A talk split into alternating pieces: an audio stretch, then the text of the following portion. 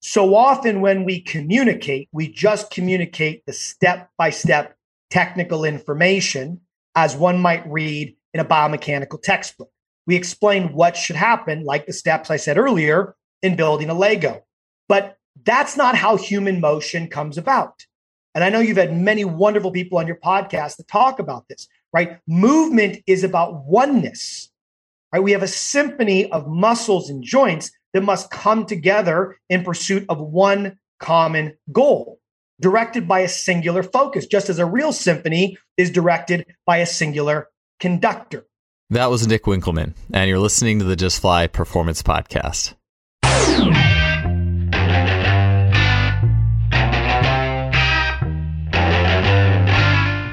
Today's podcast is brought to you by our longtime sponsor, SimplyFaster.com.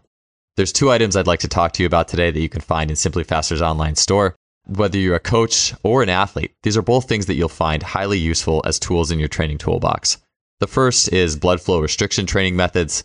And after hearing about blood flow restriction training for years now, as well as the results that athletes are getting with it, especially in, for example, uh, lactate sports like swimming, 100 meter freestyle, and not only hearing of that, but also seeing how much some swimmers had liked that type of training method, I knew I had to start trying it out myself. So I've been utilizing the air bands. I really enjoy it, both the feeling while I'm actually training with them, as well as seeing the visual result of spending time training with the methods and then the strength result. They've been a really cool training tool, and I would definitely recommend checking into air bands. SimplyFaster.com also has B Strong brand blood flow restriction. The second item is the VMAX Pro and this is a new option for velocity based training. Barbell tracking, it provides valuable load based data, including speed in all phases of a lift, and it delivers key metrics such as power, velocity, distance, as well as duration of effort.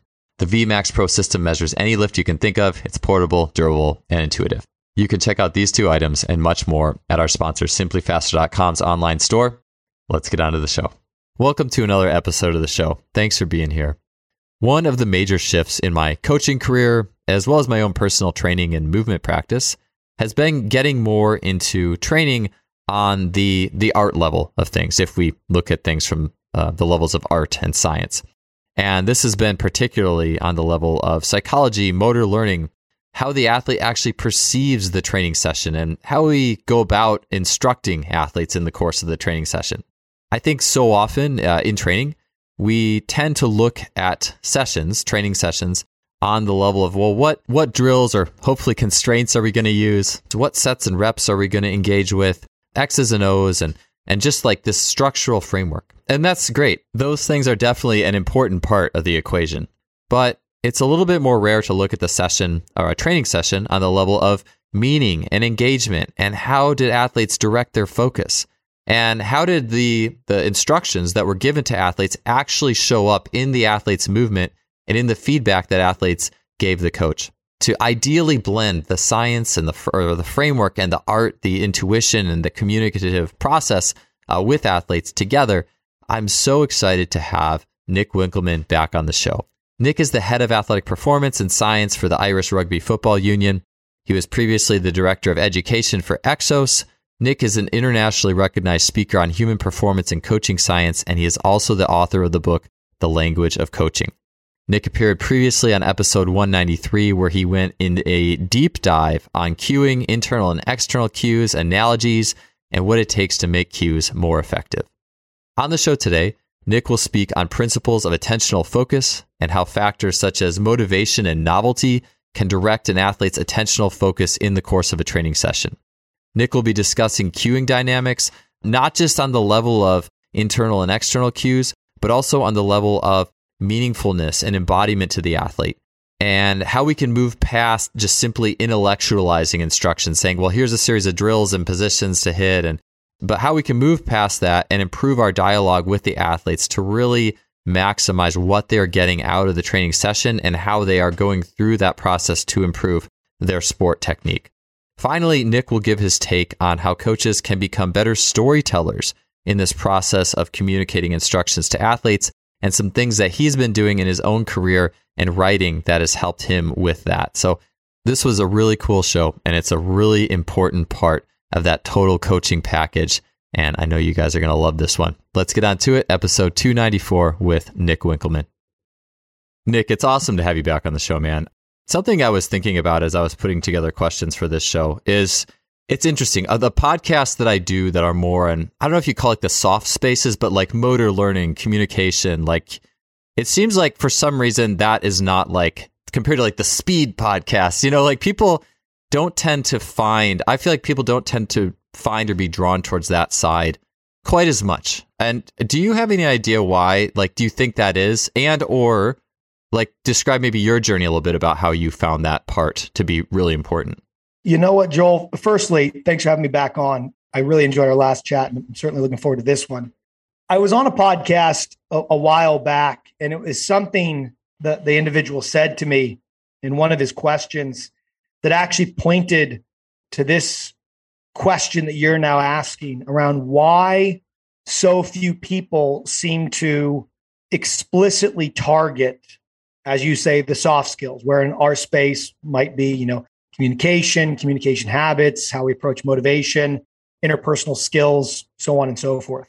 And i think in my own journey an answer at least part of an answer revealed itself in that when i was starting out at athletes performance back in 2006 it was you're focusing on gaining the tools right? The physical hard tangible tools to do what it is your industry asks of you and so in our case it, it starts first principles understanding the body so you study physiology biomechanics and anatomy you can physically see the visuals of the body in its real form in your cadaver labs, in your books, right?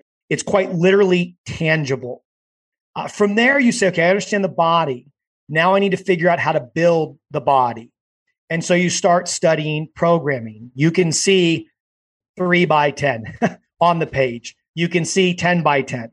You can see the physical uh, expression of the movement in picture or in video form or in live demonstration. And so now you build that tool. You understand the body and you know how to influence it through your programming. And if we're honest, Joel, that gets you pretty far, doesn't it? Yeah. In that if I can understand the physical form, I can use various assessments, which again are quite tangible, as are the physical tools I buy to do the assessments. I now know your KPIs, your, your key performance indicators or inhibitors. And now I start to deploy a program. And in its very simplest sense, like reading a set of instructions from a Lego, you simply provide them with basic instructions. Hey, here's a bench press. Here's how you set up. Here's what you need to do. Go on with it. And since so much of learning and development is born out of doing something, right? Of taking action, the program and the hard skills associated with programming lead you to tangible change, which once again can be measured and seen with now technology and the various other instrumentation we have. So you can forgive people, Joel, if they think that's where it begins and ends. But I think over time, every coach who is attentive and self aware to the journey inevitably starts to pick up on what my colleague Phil Glasgow calls a weak signal, and that they start to recognize first with a very, very low intuition. And if they pay attention, inevitably it brightens, it strengthens, that hold on. Not everybody responds to programming in the same way. So I might have to individualize. But by the same token, not everyone responds to the same cue or communication style. Or, hey, I get on really well with so and so, but not so well with this other individual. And so they start to recognize that there is something else out there that influences an outcome like a programming, but by itself, it's not the programming, but it's not tangible. It's invisible to us. We sense when it's gone well. We certainly sense when it hasn't gone well, but we don't necessarily know how to access the underpinning principles. It's not as simple as looking at a video of movement technique. It's not as simple as going into a cadaver lab and you know looking at the erector spinae muscles. It's not that tangible. It's invisible to us. It's like electricity. We know when it's working and when it's not, but we can't necessarily access the underpinning electronics that lead to it. And for me, that's what these, to use your term, soft skills are. That's what communication and interpersonal engagement is. It's remarkably powerful. It is the energy source of every relationship. And ultimately, for me, the rate limiting step and whether or not someone really achieves the end game of whatever their outcomes might be. But without the proper set of lenses that allow you to see the habits, behaviors, and underpinning principles, it's very difficult to access. And so, without that awareness, without that seeking to understand, uh, most people will get better at it or not by more chance than choice. And so, individuals like myself and others, and you with this platform, are trying to, as I like to say, make the invisible visible. Yeah, it's. I think that I came into this like more the soft skills element from yeah out of that. I think probably all of us like we start with more the the fr- the structural framework, the strength type standards and protocols, and everything that goes in the typical package that goes into helping an athlete improve. And you see improvements, like you said, that stuff is certainly effective. But it's I think after you're coached for a number of years, you start to see well, why did this athlete improve so much and this athlete didn't? Why does this athlete just seem to get it and this athlete seems to struggle? And you start to notice the the fluctuations and how everyone improves a little bit or, or a lot, but then uh, once you get to that certain threshold, the rest of the way oftentimes is you have to start if you don't understand I should say it, if you don't understand the softer side that you call it the the yin, like all those nuances, you're going to leave a lot of potential behind. I, that's at least the way that I see it.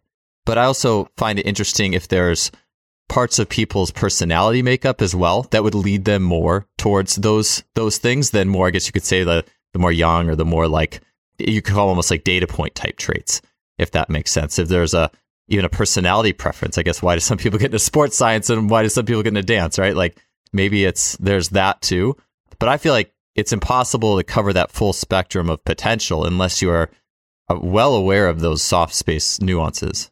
A hundred percent. And I think part of the challenge here is is the level with which we try to understand soft skills and their purpose.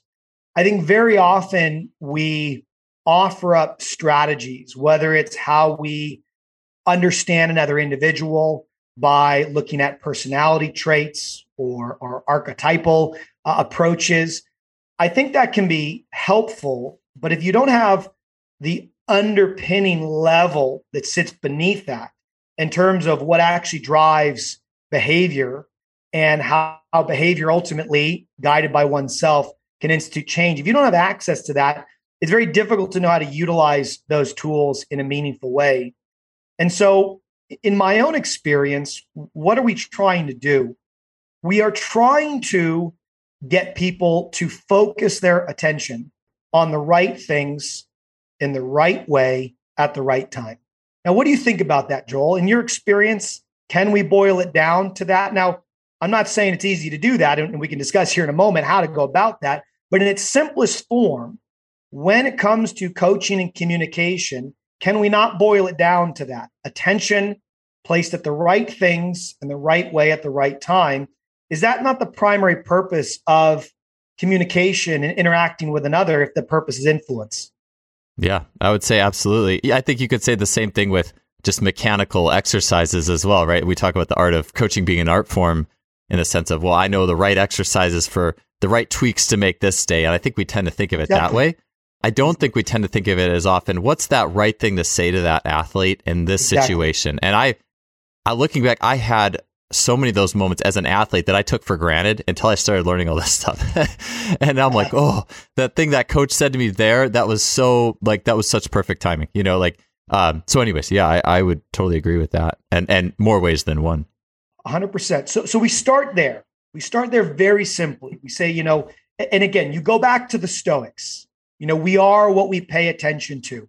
You know, do not tell me your philosophy, embody it right? These all point to this thing that, that we are what we pay attention to. And thus, as a coach, we are trying to direct this attention. And we recognize the challenge because attention's like a spotlight, it's like a flashlight. It, it's fixed, fixed in size. right? And while we can get better at focusing our attention for extended periods through mindfulness and other mindfulness based practices, we can't actually increase the size of the spotlight. And so we know that if we want to change, we have to change what we point the spotlight towards. And when it comes to learning movement, as you said, it's two parts. It's making sure we select the right exercise for the mechanical change we seek, but it's also empowering them with the right lens, the right focus with which to bring that technical change to life. And again, that points to attention. And so then we say, okay, at a principle level, we get it attention. And I like to say attention is a currency of learning. I, have yet to meet anyone from practice to researcher who doesn't agree with that statement. We then ask the question well, what drives attention? What's going to drive people's uh, desire to pay attention? Now, at, at a principle level, it's survival. A- attention will switch to the stimulus in the environment that is most likely to inform me about my survival odds. And so this is right from an evolutionary perspective very advantageous. You hear a rustling in the bush, your attention goes away from the fireside chat, you focus. Your first reaction is not to approach, it's to retreat. Then you assess and then you might approach because it might not be a lion, maybe it's some other animal that you could now kill and use over that fire as you continue your chat. So, attention, first and foremost, lens to make sure we take in the right thing. But fortunately, now survival isn't really in high demand when it comes to attentional taxation. And so that means when I'm not trying to survive, my attention is free to float. And so, what does our attention float to? Our attention floats to things that stand out, that are novel, that are interesting, or that we are motivated by.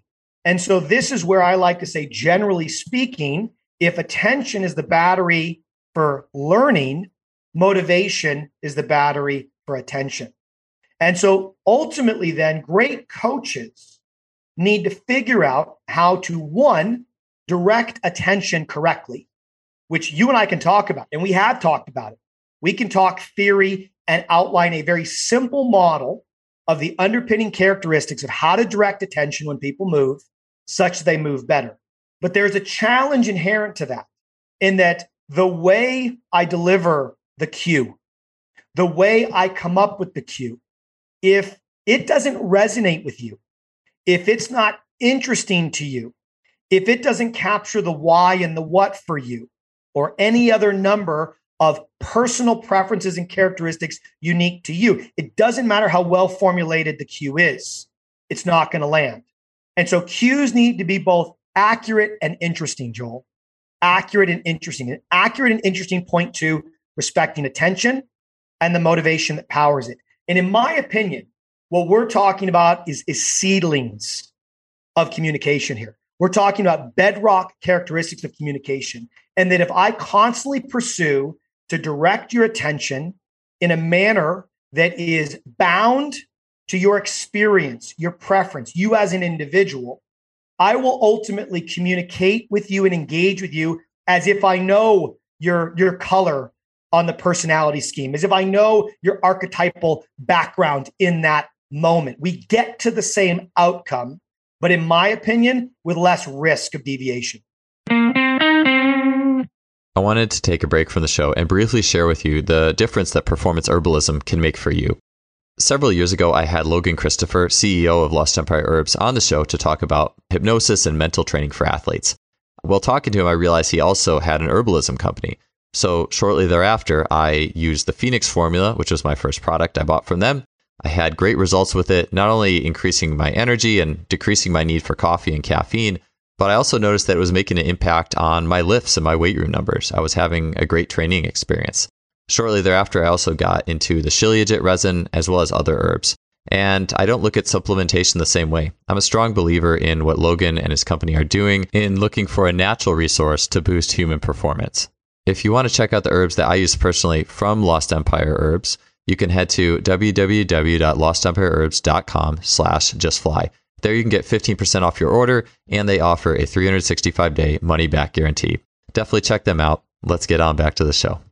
So, with drawing, I, I like, by the way, how you said that motivation being that baseline of the battle for attention. I think so often we see a room or a, a track or a field before a drill is done. And I think this may happen more in a, a gym like weight room setting than one's actual sport. And maybe this is a good place to start, I think, is and I don't mean to make this conversation like weight room strength and conditioning specific. I I look at this stuff as all all sports, all ideas. But I think the weight room is interesting because I think a lot of times and Rachel Balkovec, when she was on, highlighted this. She said when she was a the strength coach, she she was then a hitting coach. I believe she's now a manager now, which is uh, yeah. on her journey. It's awesome. Um, but she had said when she was the hitting coach, it was so much easier to get athletes to pay attention and be excited and motivated than when she was the strength coach. It's like absolutely, and just uh, basically for exactly what you said, like they see, they just that just lights them up so much. I mean, and just by nature of what it is. I, and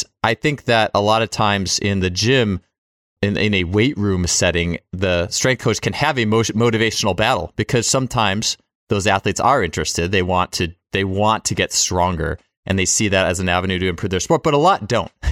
and then it's like no matter what you're saying from a cue perspective on any movement or whatever you're doing, if that motivation isn't there, as far as my experience goes, it's just not it's just not that effective. Like that motivation being the cornerstone in in context of like finding the thing that lights the athlete up. And it's not an easy answer, I guess, with the weight room, right? Like how do I how do I motivate you to understand this is going to help you be better?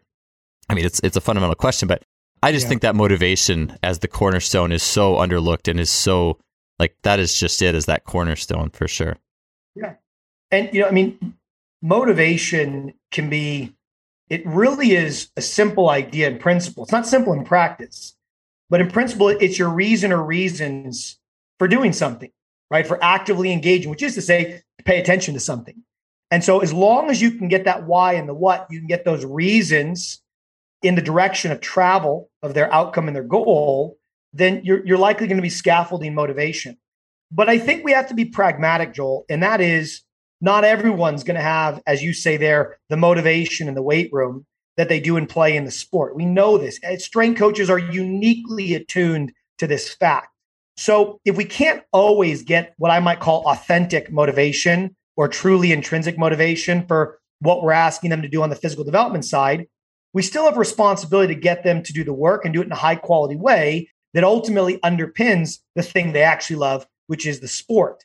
And so that's where we can start to recognize that even though motivation powers attention in the long term, in the short term, we know that novelty, things that are mm. kind of salient, things that stand out, that are unique, they're very good at grabbing attention. And so even though I might have my rolled oats in the morning, for sustainable energy, that's kind of more like motivation driving my attention. I also know that if I'm in mad need of sugar, calories, and carbs in the moment, I can grab a Snickers, as the commercial tells us. And so sometimes we have to use more of a Snickers approach when it comes to coaching in the gym, recognizing that it's okay that motivation isn't equally distributed across everything this person needs to do in their athletic journey. And that's where, once again, understanding how to have diversity and bring about intrigue in your communication such that they become attracted to what you're saying, not because they're attracted to the movement, but because it's making the movement easier. And so, what I'm trying to do in that case is make you motivated by the learning, not what you're learning. I think to the individual, Joel, you rarely find someone that doesn't enjoy the experience of solving a problem, that doesn't enjoy the experience of something becoming easier. And I think for many mm. athletes, the act of learning all these other physical skills that don't look like their sport to make them better at their sport can be challenging, especially if the learning does not feel seamless with high levels of, let's say, learning fluency. And so, a lot of what we can do in this communication space is learn how to communicate in a way that makes learning and understanding unavoidably obvious to them, such that they enjoy being coached by you. They enjoy the fact that every time you offer or work with them to offer up some new insight, some new lens with which to focus and address the skill, they find themselves getting better and they become motivated by the process of improvement as much, if not more, than what they're improving. And, and I, it's that's nuanced, but I think it's important with what we're talking about here.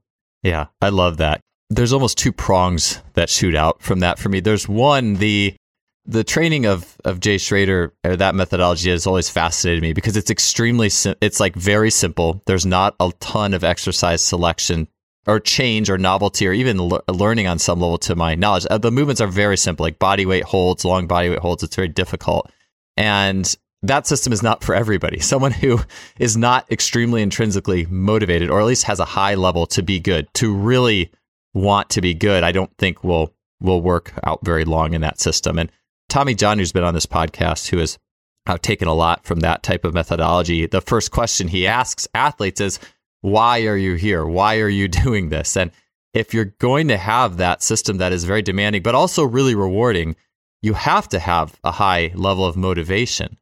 But on the opposing end, I when I was at Cal, my experience with men's tennis, and I think tennis is one of those examples of sports where you, you get different like like throwers in track and field love the weight room. Football players, for the mo, I never work with football directly, but my understanding would be would be they probably like the weight room quite a bit for the most part. But tennis does not naturally love the weight room. For it's not they they love playing their sport. I would watch them in the gym and especially my first year. Like i'm coming in i'm trying to be the tough guy strength coach and we're going to do all the movement prep and you got to do it on the dot and and lifts are on tempo and all this stuff. And it's not like those aren't bad things but there was just so many sour faces. Like they just were not motivated to be there. They weren't motivated to like it just was not exciting to them. And yeah. i would not have won with them if i just said all right like or taken a a very simple just you know put your nose down and grind and do this approach what it took for them to win over the years was like you were saying, okay, maybe you guys don't love the weight room. And actually, some of the athletes, as I went on, cha- like were a little different. My first year was a little different than my my last year in terms of those athletes and what they felt with the gym. But all I'm saying is, I, I traded like the movement prep for novelty. We would warm up with game like novel games, novel versions of keep away, mild forms of maybe like rough housing type stuff, like what Rafe Kelly does, like or play volleyball or something. And they were electrified. And then we go and lift, and it was like they were so amped up for that. It was like, so, anyways, it just made me think about that is by just kind of trading out some, um, some more traditional stuff versus something that's more dynamic and novel. And the games we would do different ones all the time and stuff like that, or or just play a game that wasn't their sport. They loved the novelty, and that really lit up that motivational underpinning of the session. So I never thought about it that way, like the intrinsic versus you could also use that leverage novelty in a situation where you need it. I just think that's really cool. It's the Snickers. You know, you know, the no- novelty is nature's Snickers. It's the way it grabs your attention because you have to check is this safe? That's where it comes from. And utilizing that selectively. So using different games, adding in competition, right? And there's going to be a natural competitive. So that competition taps into their intrinsic motivation. But then if you do that through a novel means, you, you double down almost. Now you have two real strong anchor points for them to pay attention. And then there's the social side of things, wanting to be the best, uh, especially in a competitive environment. And so you're creating a rich crucible for their attention to be focused and now primed going into that session. And I think, Joel, there's a bit of reciprocity here, isn't there?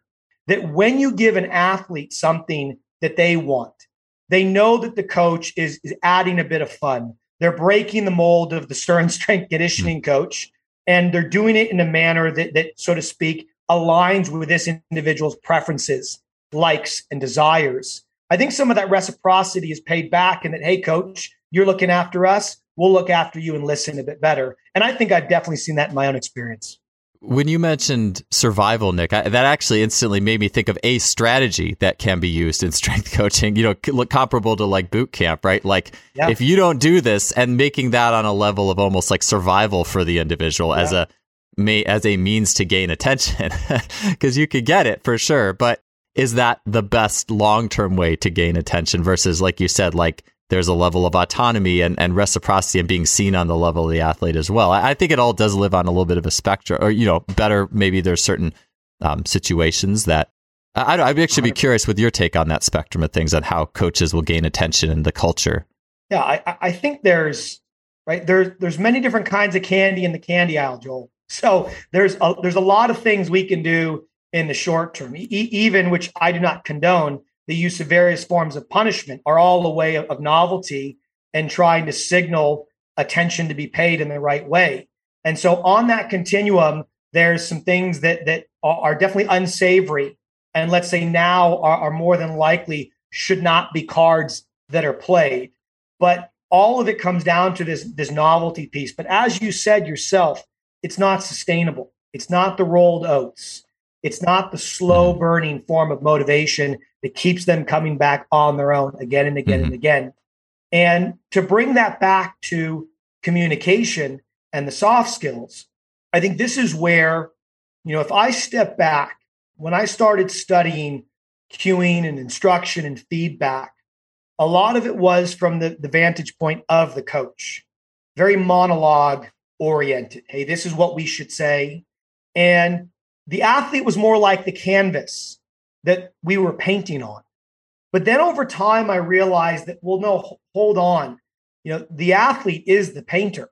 Ultimately, they're the one that has to understand the coaching cue, has to resonate with it, and needs to be able to embody it such that it makes a change that both you recognize as a coach, but most importantly, they recognize as an athlete. And so over time, I found more and more of my language converting into a open question or a choice choice based question format that is based principally on my ability to listen to them deeply and what I see from them through the curated lens of how it can be used to make them better. So, for example, listening. The, the most important thing I feel when it comes to developing soft skills is being able to anchor those soft skills to something meaningful to the athlete. And to make it meaningful to the athlete, you need to know what is meaningful to them. And so this is where we always talk about getting to know the athlete. And so for me, that's central. And just, you know, in my mind, that's hey, what are your likes, your dislikes, your preferences, your experiences in life? And it's not like we want to sit down and, and interview them, even though we might do that up front but it's just drip fed over time where we're trying to get to know them. And Joel, the way I like to think about that is that's us going to the quarry every day.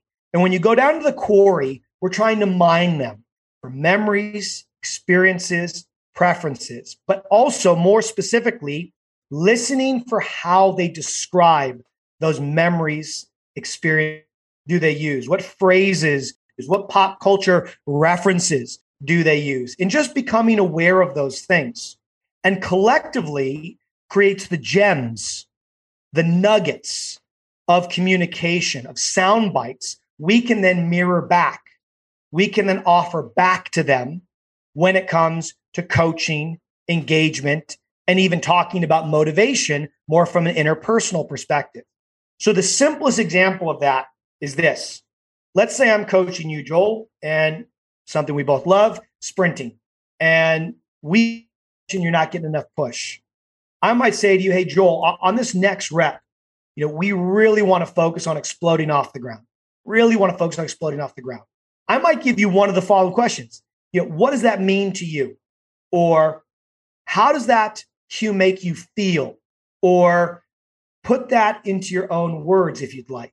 And so let's say I use the, the latter one. Hey, Joel, put that into your own words and you say, well, you, you, you want me to, uh, you want me to be explosive when I push. And it's the same structure, it's the same meaning, but you've offered up just a slightly different phrasing of it. And I might say, exactly. I want you to be every single time you push off the ground. Right. And that allows me to start to access, as I call it, your language locker. It allows us start to connect. But here's the beautiful thing I've now given you choice. I've given you curated input. And ultimately, we tend to invest, here's the punchline, more attention in the things that we are part of creating. We tend to invest more attention and intention in the decisions that come from ourselves, especially when we voice them to other individuals in a social context.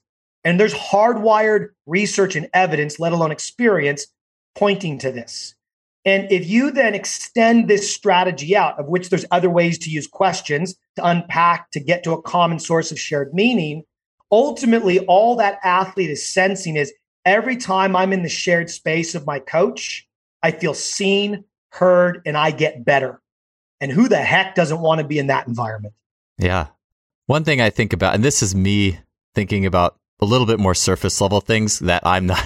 I and one of the questions I actually have for you is like other as processes of developing. And I, I like you said though too, like just mining athletes on a regular basis to help understand what are they into, what are they, how do they perceive your cues, and I and that also makes me think of in um I'm trying to remember the the name of the book by Kurt Hester I think it's like Ravings of a Strength and Conditioning Madman, but he had like a questionnaire that he gives out to all the athletes at the beginning of the year. And it's like, I, I believe it had questions like that, like who's your favorite like artist, like who's, it wanted to know them per, like they would fill that out and, and feel like, wow, that I'm being seen. Like the coach wants to know more about me personally.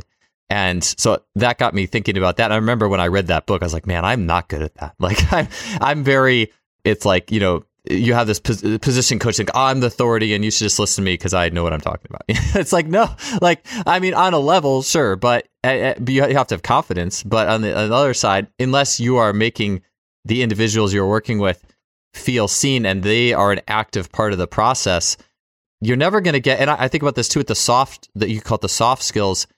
And you said it, it's.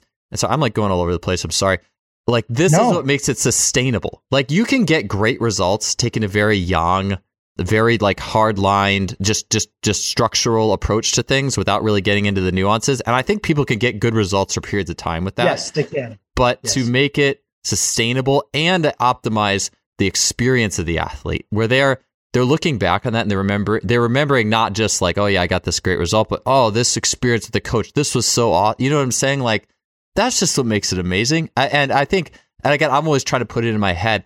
How do I show that this is really important? You know, and and it's I think the sustainability is is a word that to me, if you you know if you're asking me that question, I feel like that's the word that I yeah come up with. I just went totally off the rails. I actually kind of forgot what I was going to say. I just the the questionnaire that Kurt put out is amazing. The, and I don't know, like I um and then yeah, what you were saying, like the questions to ask the athlete. I'll have to go back and and write those down. But I just think that like yeah, that ability to gather that information and make the athlete feel seen and a part of it. Oh, I do remember my next question, but I'll let you, I won't keep going. Um, yeah, that's just so massive. I, I just think that's really important. Well, I, and I think, and you're discussing forms of knowledge, and again, rightly or wrongly, I am fascinated by trying to get to these bedrock principles. The principles that, if you understand, allow you to build so much more complex behavior in others and in yourself. And so what's interesting is you're pointing to something here that I feel is is fundamental to recognizing why soft skills are important, but so often they're not. And we, we started off this talk giving some very practical insight into why that is, right? They're less tangible, they're difficult to grasp. And as you said, Joel, you can get pretty far just on the structural stuff. Mm-hmm. And so you know you might not know that there's uh, a, a, bit more gold on the other side of that that wall right? So you stop digging. You think you've gotten deep enough but sometimes a few more cracks right of, of the hammer of the shovel and you unlock something. And that's what we're trying to do with this conversation and others like it. But here's where it comes down for me. Perennial challenge in coaching.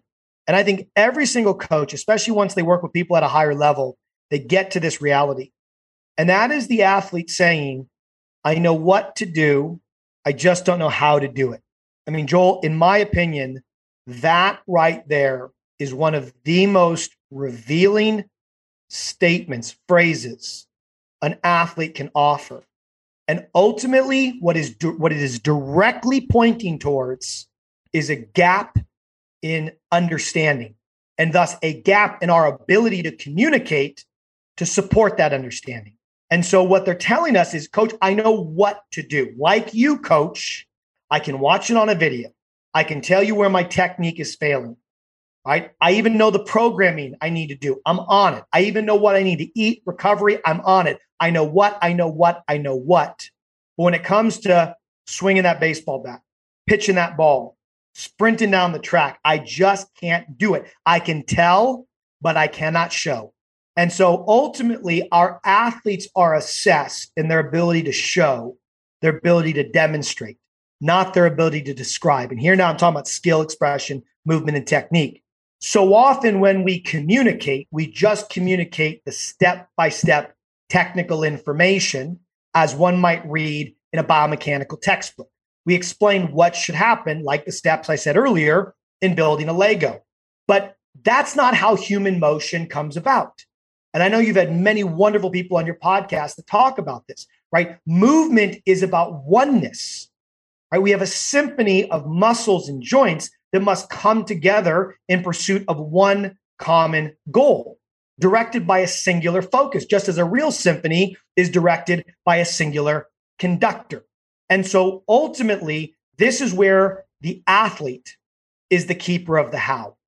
Inside them is hiding an idea, a lens that if they can finally peer through it, will unlock this movement pattern, assuming there are no physical handbrakes.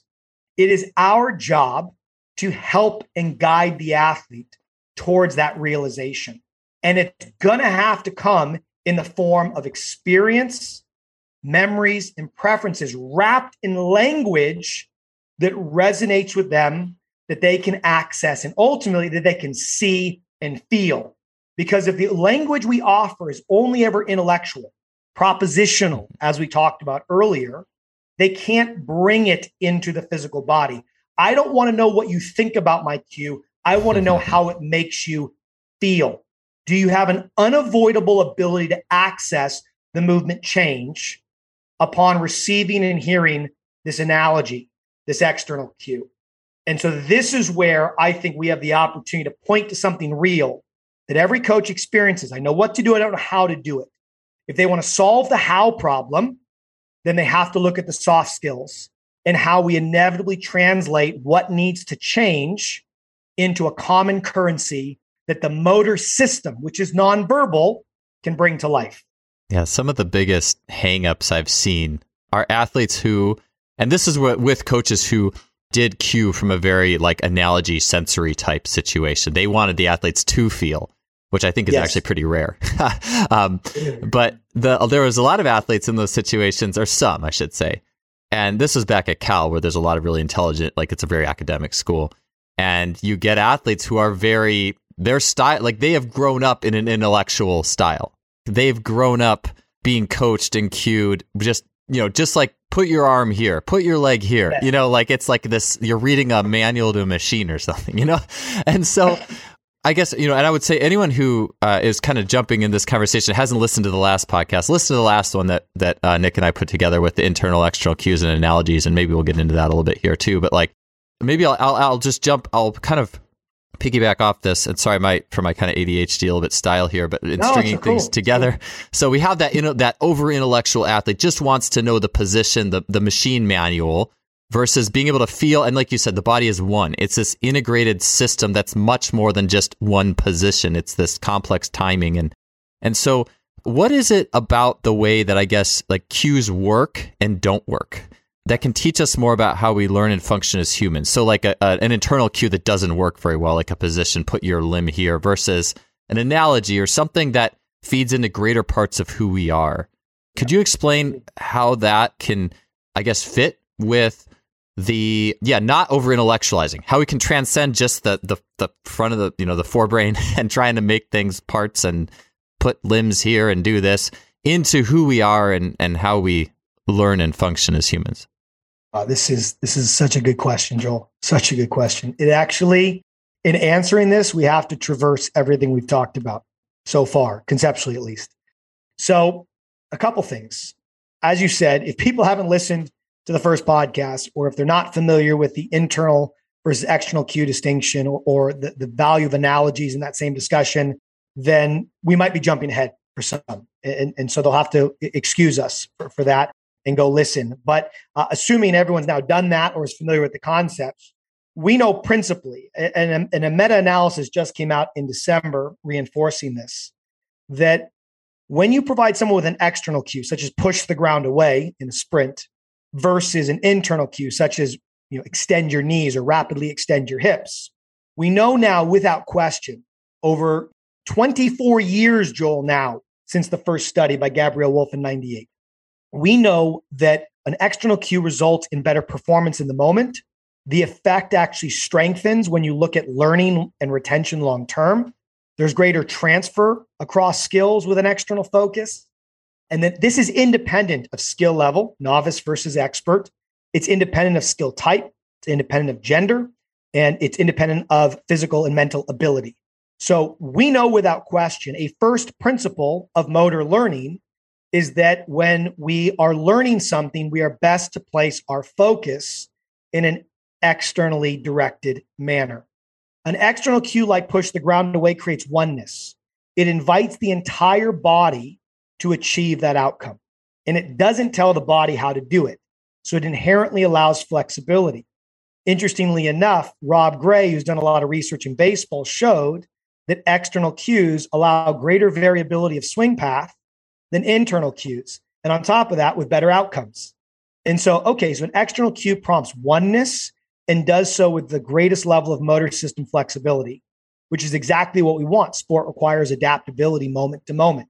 And so, what we're, we're operating on is this proposition, theoretical and in, intuitive, that external cues or analogies that facilitate an external cue, such as I want you to hammer the ground as one would hammer a nail. There's an analogy. It's not actually happening. Your leg isn't actually transformed into a hammer, but you act as if. Right? So an analogy can also facilitate an external cue. We know that that's better. Okay. On the whole. Now, at this level, let's go back to what we talked about earlier. We're directing attention, aren't we? We're directing attention. And so here we're on good ground to say we're directing attention appropriately. But what drives attention? Motivation, beliefs, value, buy in. These are all underpinning characteristics that drive the motivation needed to point my attention at something. So, if I have to use your example uh, and to use your words, someone who's hyper intellectual, or put differently, someone who's been brought up with internal cues primarily, when they come into contact with an external cue or an analogy, Joel, that's a foreign body to them. That's a virus to them. And what is their initial instinct? It's to jerk back. Is say, hold on, this is foreign, right? This goes back to fundamental evolutionary principles. This is new, this is novel. I don't lean in right away, I step back. I want to go back to what I'm used to. The devil I know is better than the devil I don't.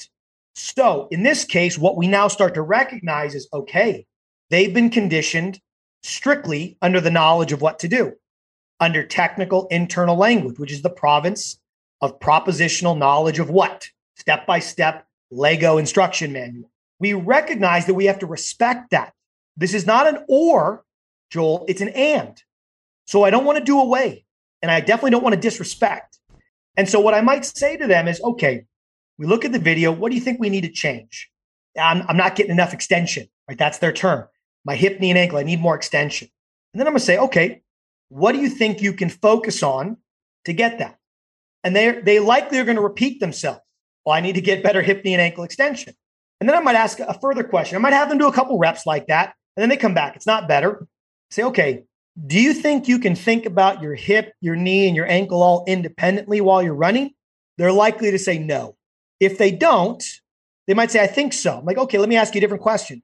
If I was to take your breakfast, lunch, and dinner, put it in a blender, and then give it back to you in a cup, could you tell me which of the three meals you like the most?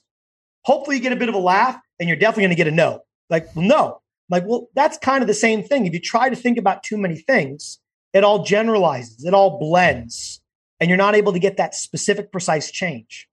So, I have an idea of something you might be able to think about that could help you bring some oneness to that movement. What do you think? Like, yeah, okay. So, if we focus on really pushing the ground away, like we're trying to put a dent in the track, what do you think is going to have to happen? Ah, well, my hip, my knee, and my ankle are going to have to extend more. Exactly. So let's get up there and violently punish the ground with every step. Push, push, push.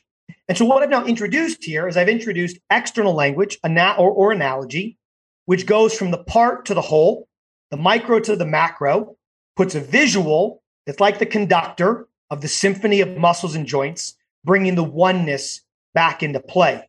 And so, in doing so, I can scaffold, or to use your word, Joel, I can help them transcend their commitment to internal language. I want to give one final anecdote because it's fresh off the press here. Hmm. Myself and some colleagues had an intuition based on evidence and experience that when given the option, people will default to external cues and analogies. But knowing that when you ask athletes who've been brought up in an internal coaching environment what their preference is, it's internal all the way down. And so while we have a few more studies to fully flesh out this theory, where we are right now is as follows. We had 125 college age individuals, half athletes across a diversity of sports, half non athletes, half men, half women. We gave them 16 different movements across weight room, plyo, and movement skill and sport. We then gave them internal cues, external cues, and analogies. We showed them a video and we asked them a very precise question on each one based on the movement at hand. Which of the following would allow you to lift the most weight, hit the ball the farthest, run the fastest, swim the fastest, so on and so forth? And the data came back clear as day. Over 80% of, an indi- of the individuals had a systematic bias towards external cues, meaning greater than 50% of the time, they selected the external cue as their preferred choice. Close to 10% had a systematic choice for analogies. So that means around 90% of the individuals were external or analogy based, with the minority having a systematic preference for internal. And so, what this reinforces is if given the choice, people recognize that when they go to grab the glass of water, they don't have to call upon shoulder, elbow, and wrist. They reach out, grab the water, quench their, th- their thirst, job done. But yet we coach people as if they're automaton robots. And if they're conditioned to that too heavily, they'll think motivationally that that's the way to go. And so ultimately, we need both. We need the what and the how, the internal and the external. And hopefully, that story shows how we blend them together. But when dealing with a blank slate, we give minimal dose internal to explain what should happen. So we have common ways of discussing motion. But ultimately, the province of executing the movement should place the mind in an external analogical state, protecting the oneness. Would you say that uh, you mentioned it there at the end a little bit, and this was one of the questions I had for you, but is there ever a place for an internal cue like that, like where there just has to be a bridge drawn or something between the way the athlete thinks and what's going on? Or and I love the blender analogy too. Like I love those like analogies that can prelude to using analogies, right? Like, um, but is there a place for an internal cue in the process of coaching an athlete? I there there there has there has to be Joel. There there has to be specific cases. Notably, I would say at the individual level. And if Dan Pfaff was on here, he would certainly agree with that. And he and I have gone back and forth on this because his experience and others would be that there is a time and a place for internal language.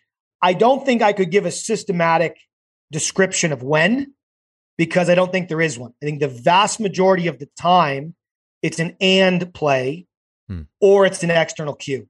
I rarely see it just being internal. And so going back to our example with the, the intellectual sprinter, there's no issue in talking about the body. We have to be able to talk about the body. Hip, knee, and ankle, phenomenal. What I'm suggesting is we need to bring about another piece. We're missing a piece to the puzzle. And that's being able to phrase this and create a lens that allows them to tie all that technical detail together in one idea. You know, I, I like to refer to that as the Trojan horse cue. All the little soldiers inside the Trojan horse, that's like all the technical information, all the micro that we want to get across. But we have to figure out a way to do it where it respects the oneness. It's one idea. You don't wear two different prescription lenses on top of each other, do you, when you wear glasses? You wear one. So, how do you get to that singular lens with which they peer at, through, and into the movement they're performing? Now, I think there's certain cases where, let's say with sprinting, it might be a matter of semantics in that if I'm trying to improve knee drive, I might say something like, Hey, I want you to focus on driving your knees forward. Now, at first blush, people hear the word knees forward, nothing else follows and they assume that that's an internal cue. And I think, in fairness, in those strictly in this space, like a Gabriele Wulf, who I love to death, she might call that an internal cue. But for me, I don't believe that has the same mechanism or negative impact as saying, Hey, I want you to flex your hip. And here's the rationale. When I tell you to flex your hip, I deconstruct your movement down into one joint. And I use language that is very constraining flex your hip. Whereas when I say drive your knee forward, we know that the hip must flex alongside of all the other system stability to allow that, that, that, that flexion to take place. But in that case, I'm treating your knee very much so like a dumbbell or a medicine ball or a kettlebell. And then I'm saying, take this lump of matter and project it toward this other matter, in this case, finish line or down the track. I'm not actually citing how to do that by making reference to a joint motion, limb motion, or muscle action.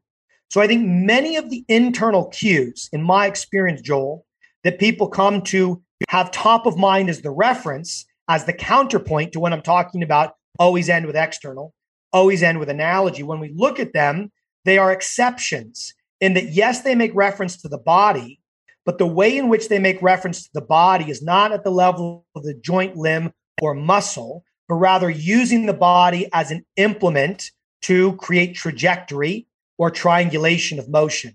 So, same thing throw your arms back, throw your hands back. I'm not making any distinct comment about shoulder, elbow, or wrist. I'm treating your arms like a lump of mass, like a medicine ball, and giving a directional cue of where it needs to go to create counter rotation for effective running mechanics. So, those are some examples where if you heard me coach, I use them, I end with them. They sound internal. I believe they act more like an external, but even then, I'll usually layer on an analogy. The drive your knee forward turns into shattering glass. The driving the arms back turns into hammering back. And so even then, I add a touch of paint, right, to make sure I hmm. color it up, I visual it up, and make sure it has a bit more of an um, emotional tint in the way they process it. So that's my sense in how to answer that. I think any a, a higher quality answer would require us to get into specific examples. Yeah. Yeah, I agree. I, I like that. It's kind of like the if and. I'm trying to remember. I know Rafe Kelly had you know, that was a thing they talked about a lot. It was like contact improv was like an an if and or an. And. I don't remember the exact thing, but it's not just one thing. And so what I'm trying to say with that is I I will use internal cues. I guess you could say more as a notice tool. And that's something I wanted to ask you too. We probably don't have time for it for this show, but like I'll tell an athlete try doing this and notice what happened. I usually won't say do this. This is the way to move. You must move this way, but more like do this thing and now notice what changed. And I was curious too. I, I don't know how long we have to get into this, but I know you have internal cues, external cues, and analogies. I was curious where just noticing fits into that. Helen Hall is a running coach, just talked to that. She calls it the gift of notice, uh, or like Timothy Gallwey in the inner game of tennis, where you just notice something. Don't you don't try to put anything on it. You just say, just notice this thing. I'm just curious. I'm curious what your take is on that in the that that um, ecosphere of cueing or instruction. Absolutely, Joel. So I have a whole section of my book on this, which is one one section that it's it's hidden at the end of of chapter four or five, and this is one of the big misnomers when it comes to the internal cueing discussion. I won't call it a debate because it's really not a debate anymore. So awareness or noticing, to use your word and Helen's word, which I love, requires that something has already happened. And I noticed that when you were describing that to me, you made a point to say that, in that you're not asking them to actively, in a very prospective, feed forward mechanism, think about this actively, but rather use this as a lens with which to reflect and notice how something occurred. Now, because that noticing involves sensing, a sensory profile, physical body awareness, right? Even Feldenkrais gets oftentimes brought up or cited when we're when we're we're navigating this question. For me, I use awareness language or what I might use here, notice vocabulary all the time. You know, did that feel heavy? Did that feel light? Did you feel tall? Did you feel short? Did you feel tight? Did you feel loose? Was it easy? Was it hard? And I may even spotlight that towards a joint at ground contact, at the hips, entire body, just at the trunk. And like you, sometimes I give the question prospectively, and then I say, Hey, I just want you to notice this while you're moving. More often than not, I'll ask it in a debrief after the fact, but it's still going to have a residue of, of impact on subsequent reps. And so in this case, I believe it's an area that we need to study. I do think it is absolutely a legitimate form of cueing or self cueing, very an un, a very unconstrained, holistic, whole body approach. I think it taps into more of the energetics and sense of movement rather than the mechanics itself, even though you can't parse those uh, away from each other. But I fundamentally know, or at least I believe I know this, it is not the same as proactively reducing the body to a joint limb or muscle and asking them to center the entire movement, which is multi joint, around that one aspect of the body. Those are categorically not the same thing. And this is what I mean when not all references to the body act like an internal cue as we've defined and demonstrated it in the research. And so, in a very long winded, preachy way, Joel, I think that awareness, noticing is critical. I think it helps walk people to find the signal of change that they weren't accessing before. I also think that it is very invitational, such that they have to accept the invitation. And by its very nature, they have to be almost more actively involved in the process, even more so than just a cue, because they have to mind themselves for that sensory data to come back. And I think it's a beautiful way to facilitate change. And it's a part of a full menu of cueing strategies I would use, and I think others should as well. Yeah, I, I, love that. I, I could ask you so many more questions about that, but maybe I'll have to save it for an email or something or the next time you're on. Just a little lightning question in closing, as, yeah. as I know you got to get going, is I think about things we do outside of coaching that can influence our, our ability in coaching. And I think you're into you know music. You're uh, I think you're electronic music. And, um, you're writing a fiction version of your book, which is amazing. Is there any other like storytelling practices that coaches you would say coaches could do outside of coaching that you think can help them paint better pictures with their words when they're actually coaching?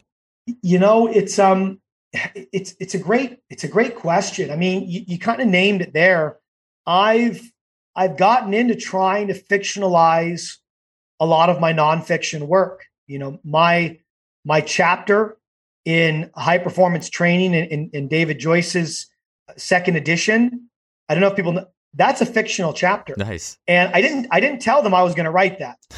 and it was kind of one of those things where I was going to apologize after the fact, and I did. And you know they had to battle for it, but it's uh, I think it's a unique chapter, and for me it was just such a better way to convey the story of of coaching and coaching language because I could write it from the reader's perspective, and that the reader is like Sarah going through the journey of learning how to coach. And so she's going to have the same questions. In fact, Joel, she asks in that chapter many of the questions you asked me today.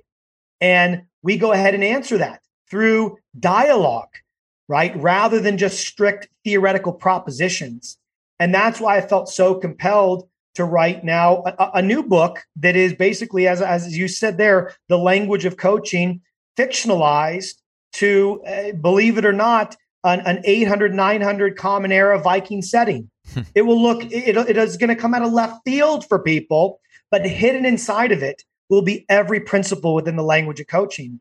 And so, in fact, I think in taking a fictional form to my work, I'm actually embodying at the deepest level what I'm trying to teach coaches. And that is, and this is certainly not my idea, humans think in narrative. We are storytellers, both prospectively and retrospectively. And we learn far better through fiction, even when it's nonfiction. And so, yeah, have, have a crack at thinking about things in this way but it's my current medium. And, and so i guess that's the answer to your question. Yeah i need to get on more on my fiction i just it's like pure nonfiction is all i read. And honestly I, the painting the pictures is i i default to noticing and and and uh, constraints. I i yes. and i think as i get better at painting pictures with my words i think fictional reading will be really helpful there. So that's such a cool story. I know you got to go. Thanks so much nick. I really appreciate having you on again. I got a million other questions but maybe some other time Joel, you're so you're so thoughtful in the way you go about your, your business here. Thank you so much.